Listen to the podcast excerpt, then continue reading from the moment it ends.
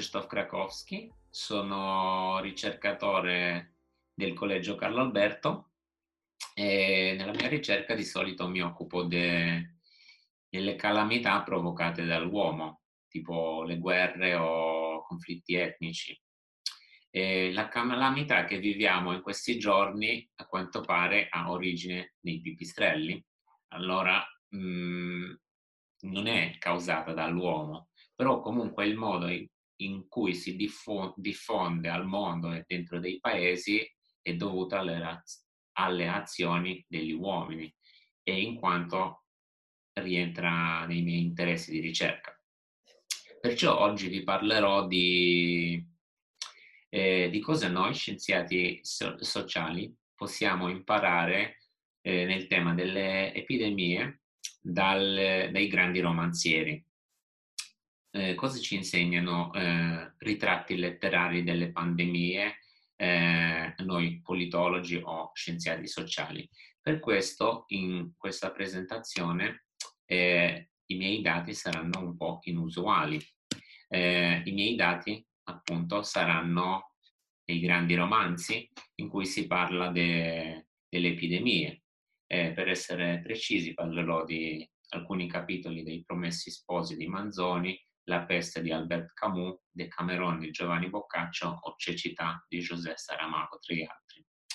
Eh, e vi parlerò de, dei tre argomenti, tre argomenti che illuminano, illuminano alcuni meccanismi interessanti dal punto di vista delle scienze sociali, di come, eh, che illustrano delle dinamiche dello svolgimento delle epidemie e delle loro conseguenze. Il primo argomento sarà eh, il, rifiuto di, di, eh, di, riconoscere l'esistenza eh, delle epidemie. Cioè, parleremo perché nelle fasi iniziali eh, dello, eh, del, del contagio la gente si ostina a non crederci che esso esista. E partiremo da, da, un esempio da Promessi Sposi di Manzoni, dove nel capitolo eh, 31 Manzoni descrive la peste di Milano del 1630. Allora, i primi, primi segnali eh, della peste risalgono all'ottobre dell'anno precedente, quando un gentiluomo informò eh, Tribunale di Sanità di Milano che in provincia di Lecco c'è un contagio. Il tribunale mandò i commissari per verificare la situazione e quelli, come scrive Manzoni, si, lasci, eh, si lasciarono persuadere da un ignorante di Bellano che questa sorta di mali non sono peste. Non credono neanche il governatore di Milano che, nonostante i contagi aumenta, aumentavano, decide di di svolgere le feste per, eh, per, la nascita di principe Carlo, primogenito di re Filippo IV, come programmato. I magistrati non sono migliori, preferiscono credere che la mortalità eh, delle zone mh, mm, attorno a Milano fosse dovuta alla penuria dell'anno precedente, le angherie della soldatesca o le afflizioni d'animo. I medici rimangono increduli anche loro, eh, molti medici, come scrive Manzoni, deridevano gli auguri sinistri, gli avvertimenti minacciosi dei pochi e avevano pronti nomi di malattie comuni per qualificare ogni caso di peste che fossero chiamati a curare.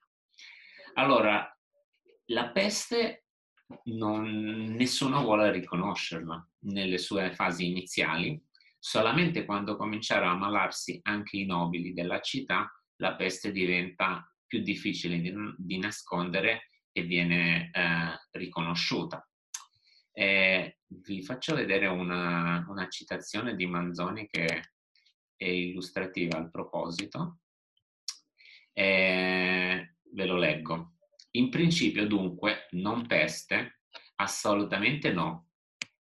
Per nessun conto. Proibito anche, il, anche di proferire il vocabolo. Poi febbri pestilenziali. L'idea si ammette per sbieco in un aggettivo.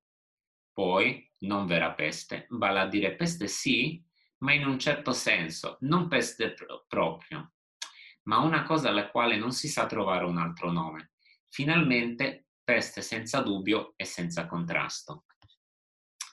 E, e qua noi scienziati eh, sociali vediamo un puzzle. Un puzzle vuol dire qualcosa che non, non ci torna, perché la, tutti i governatori politici responsabili della sanità si ostinavano a non credere nonostante i abbastanza chiari segnali che le cose andavano male, che il contagio esisteva. Come sappiamo anche noi in questi giorni eh, eh, di coronavirus, eh, prima si agisce meglio è quando si aspetta troppo, eh, il contagio potrebbe essere già troppo avanzato per fermarlo. Allora perché eh, c'è, questa, c'è, questa, difficoltà eh, di riconoscere e opposizione a riconoscere l'esistenza del, del contagio? Eh, vi, vi, leggo una, un'altra citazione che, di Albert Camus nel suo libro La peste, che, che ci fa vedere che questo meccanismo appena descritto nel libro di Manzoni è una cosa più generale, non, non è solo eh, un esempio particolare. Allora, eh, Camus scrive che i flagelli in vero sono una cosa comune, ma si crede difficilmente ai flagelli quando ti piombano sulla testa. Nel mondo ci sono state in egual numero pestilenze e guerre, e tuttavia pestilenze e guerre colgono gli uomini sempre impreparati. Allora, da dove viene questa difficoltà di, di prepararsi, di riconoscere eh, l'esistenza dell'epidemia nelle sue prime fasi? Eh, I testi che ho studiato danno due risposte. La prima eh, è la logica della mancanza delle prove. Allora, a, proposito, eh, ci, eh, possiamo leggere Daniel Defoe e il suo diario di un anno della peste, mm, diario della peste di, eh, di Londra, 1665, eh, e Defoe, Defoe eh, dice che Il problema con l'ammettere l'esistenza della peste è la mancanza delle prove inconfutabili nelle sue fasi iniziali.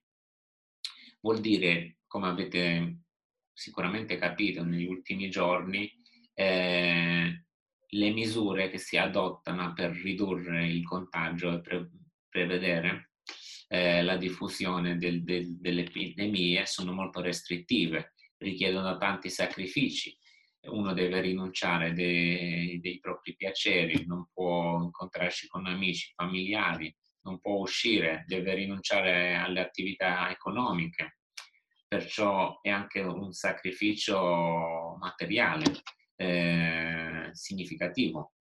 Allora, per imporre alla gente questo tipo di sacrifici servono prove. Però quando prove ci sono, di solito è già troppo tardi per prevenire.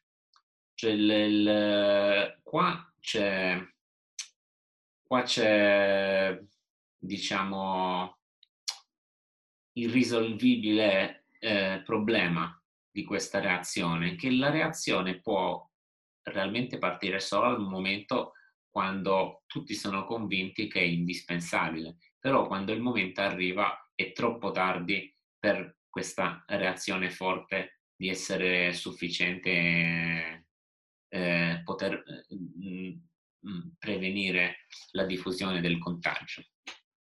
Eh, e perché le prove arrivano tardi? C'è un altro motivo eh, e questo ha a che fare con il fatto che la gente nelle fasi iniziali cerca di nascondere eh, la malattia se sospetta che questo potrebbe essere eh, questa essere dovuta al contagio. E perché la nasconde? Come sapete, le malattie durante le epidemie sono contagiose. Allora, eh, se uno ce l'ha, gli altri non vogliono stare vicino a questa persona, devono isolarla, abbandonarla. E uno che che si trova in situazione di malattia, di paura, sta male e vuole stare con gli altri, vuole avere un appoggio. Però nel, nei tempi di, di epidemie questo appoggio viene meno perché nessuno vuole stare vicino a uno che potenzialmente può contagiare anche gli altri. E, e qua un altro problema irrisolvibile, che la gente eh, nelle fasi iniziali del, dei contagi preferisce nascondere i propri mali per evitare stigmatizzazione e segregazione. E per queste due ragioni eh, noi sempre, arriviamo sempre troppo tardi per reagire eh, eh, e riconoscere l'epidemia. Bene, eh, ora pa- mm, passiamo all'argomento secondo che io ho trovato interessante in questi testi eh, elencati prima, che, è, che, ha a che fare con le reazioni degli uomini al, eh, al, all'epidemia, al riconoscimento delle epidemie. E queste reazioni, come già vedete dal titolo, di solito sono un po' irresponsabili, cioè contribuiscono alla diffusione del contagio e non aiutano eh, di, di, confinarlo. Eh, vi do alcuni esempi. Eh, cominciamo da, dal libro, dal testo che eh, probabilmente tutti eh, italiani conosceranno bene, è quello di Giovanni Boccaccio di Camerone. Eh, questo testo parla di, di dieci giovani, sette donne e tre uomini, che si trovano a Firenze, afflitta dal, dalla peste di 1348 eh, questi giovani, eh, uniti dai legami di amicizia, vicinanza e anche l'amore, ci sono tre coppie di innamorati tra di loro, loro si riuniscono e decidono di, eh, di scappare dalla Firenze in mezzo alla peste e rifugiarsi nella collina 7 km eh, fuori città a Fiesole. Allora, questo comportamento, se, se leggete notizie, se leggete de- decreti del governo degli ultimi giorni, sapete che viola tutte queste regole che, eh, che stabiliscono buona condotta in caso del contagio. Prima, assembramento di persone, quelli che dovrebbero isolarsi invece vengono insieme e potenzialmente possono contagiarsi uno l'altro. Poi vanno via dalla città potenzialmente portando il contagio in un altro comune, che anche questo è comportamento irresponsabile. Eh, gli esempi del genere non mancano anche negli altri testi. Eh, torniamo alle slide. Eh, mh, per esempio, un meccanismo simile, simile vediamo anche in Somerset Maugham, nel suo libro Il velo dipinto, dove il medico britannico che va a curare eh, la peste in, eh, nella Cina occidentale si porta con sé la moglie, non dovendo farlo, ovviamente. Poi abbiamo il romanzo di Philip Roth, Nemesis, come vedete questi giorni è pure scontato online, ve lo consiglio. E in questo romanzo il protagonista è insegnante di Newark, zona vicina a New York, eh, afflitta dall'epidemia di polio, vuole raggiungere sua innamorata in campo estivo e, eh, e anche lui parte per questo campo portando con sé il polio poi, eh, eh, con cui poi si contageranno anche l'innamorata i vari bambini che stanno uh, in campo estivo. Eh, altri, altri, esempi, eh, altri esempi eh, eh, includono anche Manzoni di nuovo, la processione religiosa che, che va eh, che procede a Milano afflitto da, dal, dalla peste, oppure l'Albert Camus che descrive questa, eh, questa peste nella città algerina di Orano, eh, dove nonostante il riconoscimento del, della crisi la gente continua ad andare al caffè, andare al teatro, in opera e in una di queste situazioni pure la, la, l'attore che rappresenta in opera sviene con i sintomi pestilenziali. Allora la gente si comporta male, non così come dovrebbe comportarsi. E il secondo puzzle per noi scienziati sociali è perché eh, e qua mm, nel, nei testi che, che, che, ho studiato ci sono tre risposte abbastanza interessanti. Allora, prima risposta ha a che fare con il principio di inazione, che dovrebbe essere la condotta migliore nei tempi di epidemie, che però non dà psicologicamente, non l'assicura la gente. Eh, vi faccio un esempio. Eh, cosa, cosa, migliore possiamo fare eh, in mezzo al, eh, in questi giorni di coronavirus? Il meglio che possiamo fare è stare a casa. Però il problema è che la gente non si sente molto rassicurata eh, di non fare nulla. Cioè l'istintivamente, eh, scusate un secondo, l'istintivamente eh, eh, in, di fronte a un pericolo uno vorrebbe fare qualcosa, non so, mettersi la mascherina, scappare in montagna, andare in un villaggio sperduto dove non c'è gente, tranne che non fare nulla, perché non facendo nulla cognitivamente è, non sembra molto rassicurante. E di questo parlano eh, Defoe o, o Philip Roth. Eh, se, se, la mia spiegazione non è chiara, pensate alla situazione che magari avete letto o visto nei film, è uno che incontra un leone o un lupo feroce in foresta, cosa dovrebbe fare? Dovrebbe non fare nulla, dovrebbe stare fermo, perché se comincia a scappare, a correre, a muoversi, potrebbe spaventare il bestia che aumentando le probabilità di essere attaccato. Se invece sta fermo, magari la bestia anche, anche lei ha paura dell'uomo e se ne va via. Però l'istinto dell'uomo è diverso, non è di stare fermo, ma di fare qualcosa nella situazione pericolo, del pericolo del genere. E questa è una delle cause citate in letteratura come in ragione del, del cattivo comportamento irresponsabile della gente di fronte all'epidemia.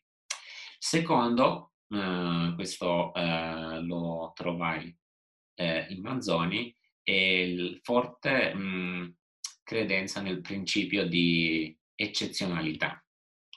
Se pensate alle epidemie, quello che passa eh, nelle varie famiglie, tanta gente, quello che vivono è una situazione nuova che non hanno mai visto prima, è una situazione eccezionale e sulla base di questa esperienza no, credono di aver diritto anche eh, richiedere un trattamento eccezionale.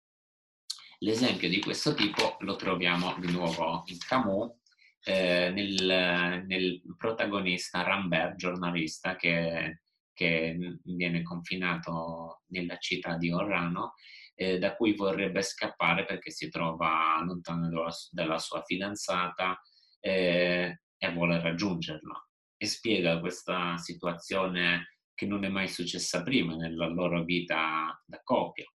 Però nel discorso con Tarot capisce che le, questa eccezionalità dal punto di vista individuale, dal, dal, punto di vista della collettività, della città afflitta dalla peste, è quasi una normalità. Ognuno sta vivendo eh, un simile tipo di situazioni eccezionali, perciò non si può permettere, eh, non si può mm, permettere le eccezioni perché non, so, non sono più eccezioni.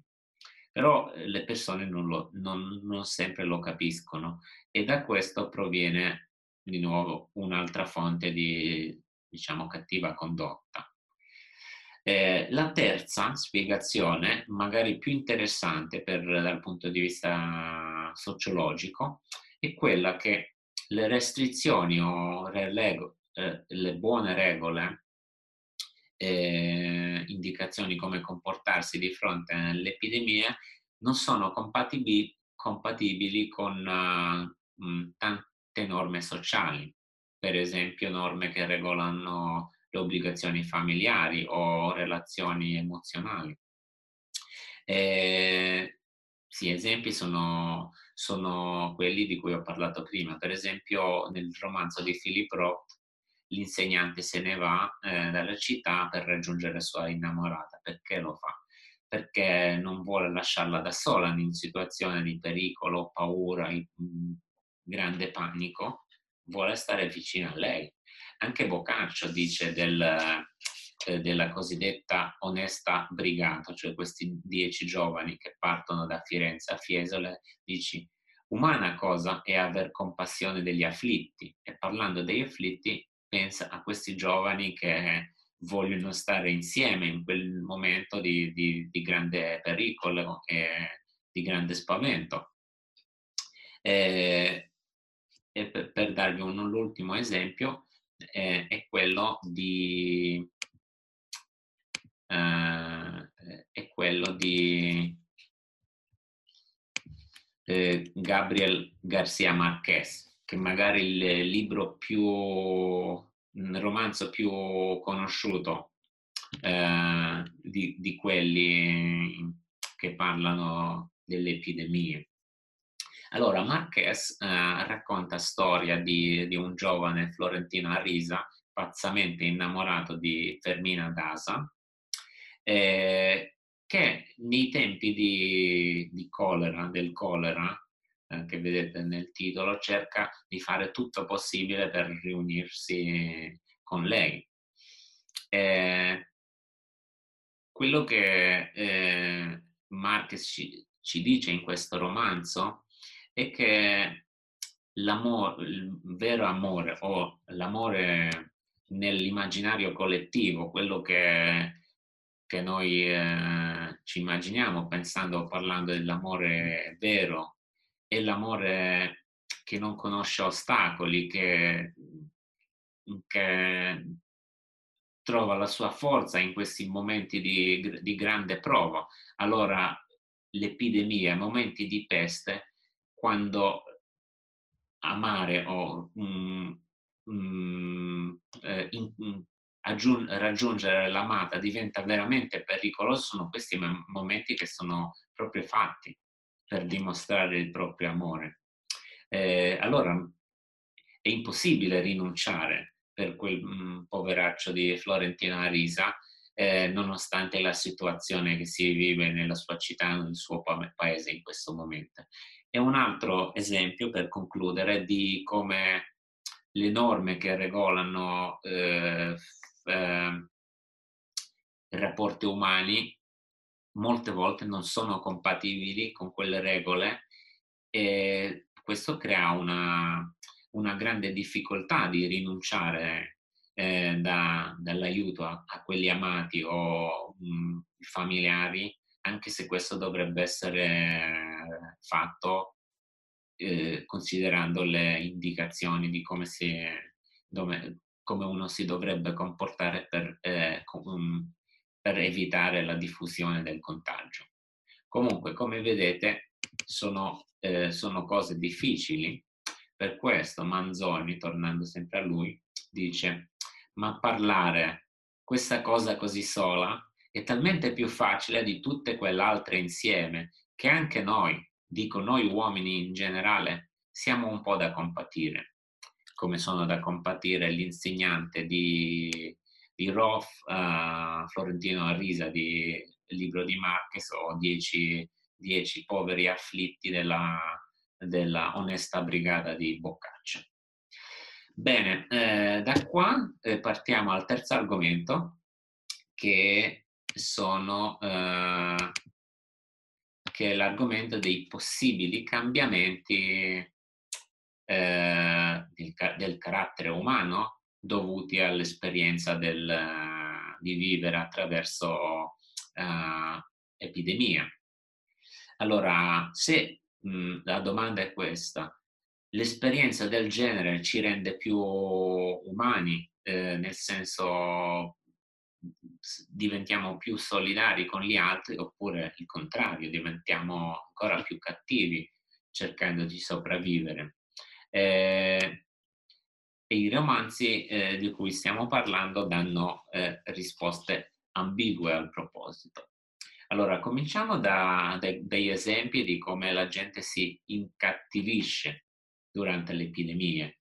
Eh, gli esempi certamente non mancano. Defoe, nel suo diario dell'anno, dell'anno del, eh, del, della peste, racconta di tante persone che sono state rigettate, che sono lasciate senza amici, senza aiuto, senza lavoro a volte anche senza abitazione perché sono stati cacciati via da, dalle proprie abitazioni. Nessuno voleva eh, avere eh, niente a che fare con eh, i poveri eh, malati prim- nei primi giorni del contagio. E perché, perché questa reazione? Il motivo ovvio, è quello di cui avevo già parlato, è la paura di contagiarsi da soli. Cioè, meglio autoisolarsi e purtroppo a causa di questo uno non può offrire aiuto o sostegno. Però l'altro motivo sono anche gli incentivi che si creano nelle situazioni del genere che, che si aprono delle opportunità di sfruttamento eh, o di, eh, di sfruttare le, eh, le altre persone, le opportunità che non esistono nei momenti normali. Si crea un certo tipo di disordine. Manzoni fa esempio delle persone che portavano i cadaveri attraverso Milano e quelli, eh, dato che si potevano muovere attraverso città, approfittavano visitando le case dei malati di, di saccheggiarli delle provviste, delle cose preziose. Camus fa un altro esempio di, di, un commerciante quasi fallito prima della peste che grazie a questa situazione straordinaria ri, ri, riesce a organizzare un can, contrabbando di alcol e sigarette che, che, lo, che lo rende ricco alla fine dell'epidemia. Appunto, quando questa eh, viene dichiarata finita, lui impazzisce e comincia a sparare contro la gente, così deluso della fine. E un altro esempio, eh, un pochino più largo, ma del libro assolutamente interessante sarà quello di José Saramago, che, eh, che descrive un'epidemia un po' particolare, fantastica, diciamo, eh, epidemia di cecità. In questo libro eh, le persone perdono vista e quelli che sono in contatto con loro perdono vista anche loro. Eh, quando il eh, contagio comincia, eh, le autorità decidono di chiudere tutti i ciechi eh, nel una sorta di campeggio e l'esercito protegge che nessuno esce eh, fuori da quel, da quel confinamento. Eh, l'interessante è quello che eh, i militari hanno paura di diventare ciechi anche loro e dicono ai malati subito, se tra di voi eh, risorgono delle risse, aggressione, disordine malattie, dovete gestire le voi, noi non possiamo intervenire. E questo crea una, un clima che favorisce, che favorisce dei comportamenti brutti. E uno di questi è l'appropriarsi di, di mh, di cibo, del, del cibo da parte dei più forti nel gruppo dei confinati. Questi all'inizio chiedono oggetti preziosi agli altri eh, in cambio del cibo, eh, poi chiedono, quando gli altri non hanno più niente da dargli, chiedono eh, la prostituzione delle donne dell'altro campo in cambio di cibo. E una delle protagoniste che eh, stranamente non è cieca, eh, però viene rinchiusa in, per, in, quanto è moglie di uno che è diventato cieco, tutti credono che per forza deve essere cieca anche lei. Lei non essendo, cieco, di, non essendo cieca dice al suo marito, se tu potessi vedere cosa sono costretta a vedere io, desi, eh, desidereresti essere cieco anche tu. Eh, bene, mm, questo è tutto eh, che, eh, che, volevo dirvi. A proposito, vi invito a leggere tutti questi eh, romanzi di cui ho parlato. Secondo me sono tutti spettacolari e vanno letti, specialmente in questi tempi. Vi ringrazio molto per l'attenzione, spero di rivedervi magari in un'altra lezione del genere o meglio ancora in una, in una discussione, un seminario dove potremo eh, incontrarci fisicamente. Grazie mille e buona serata.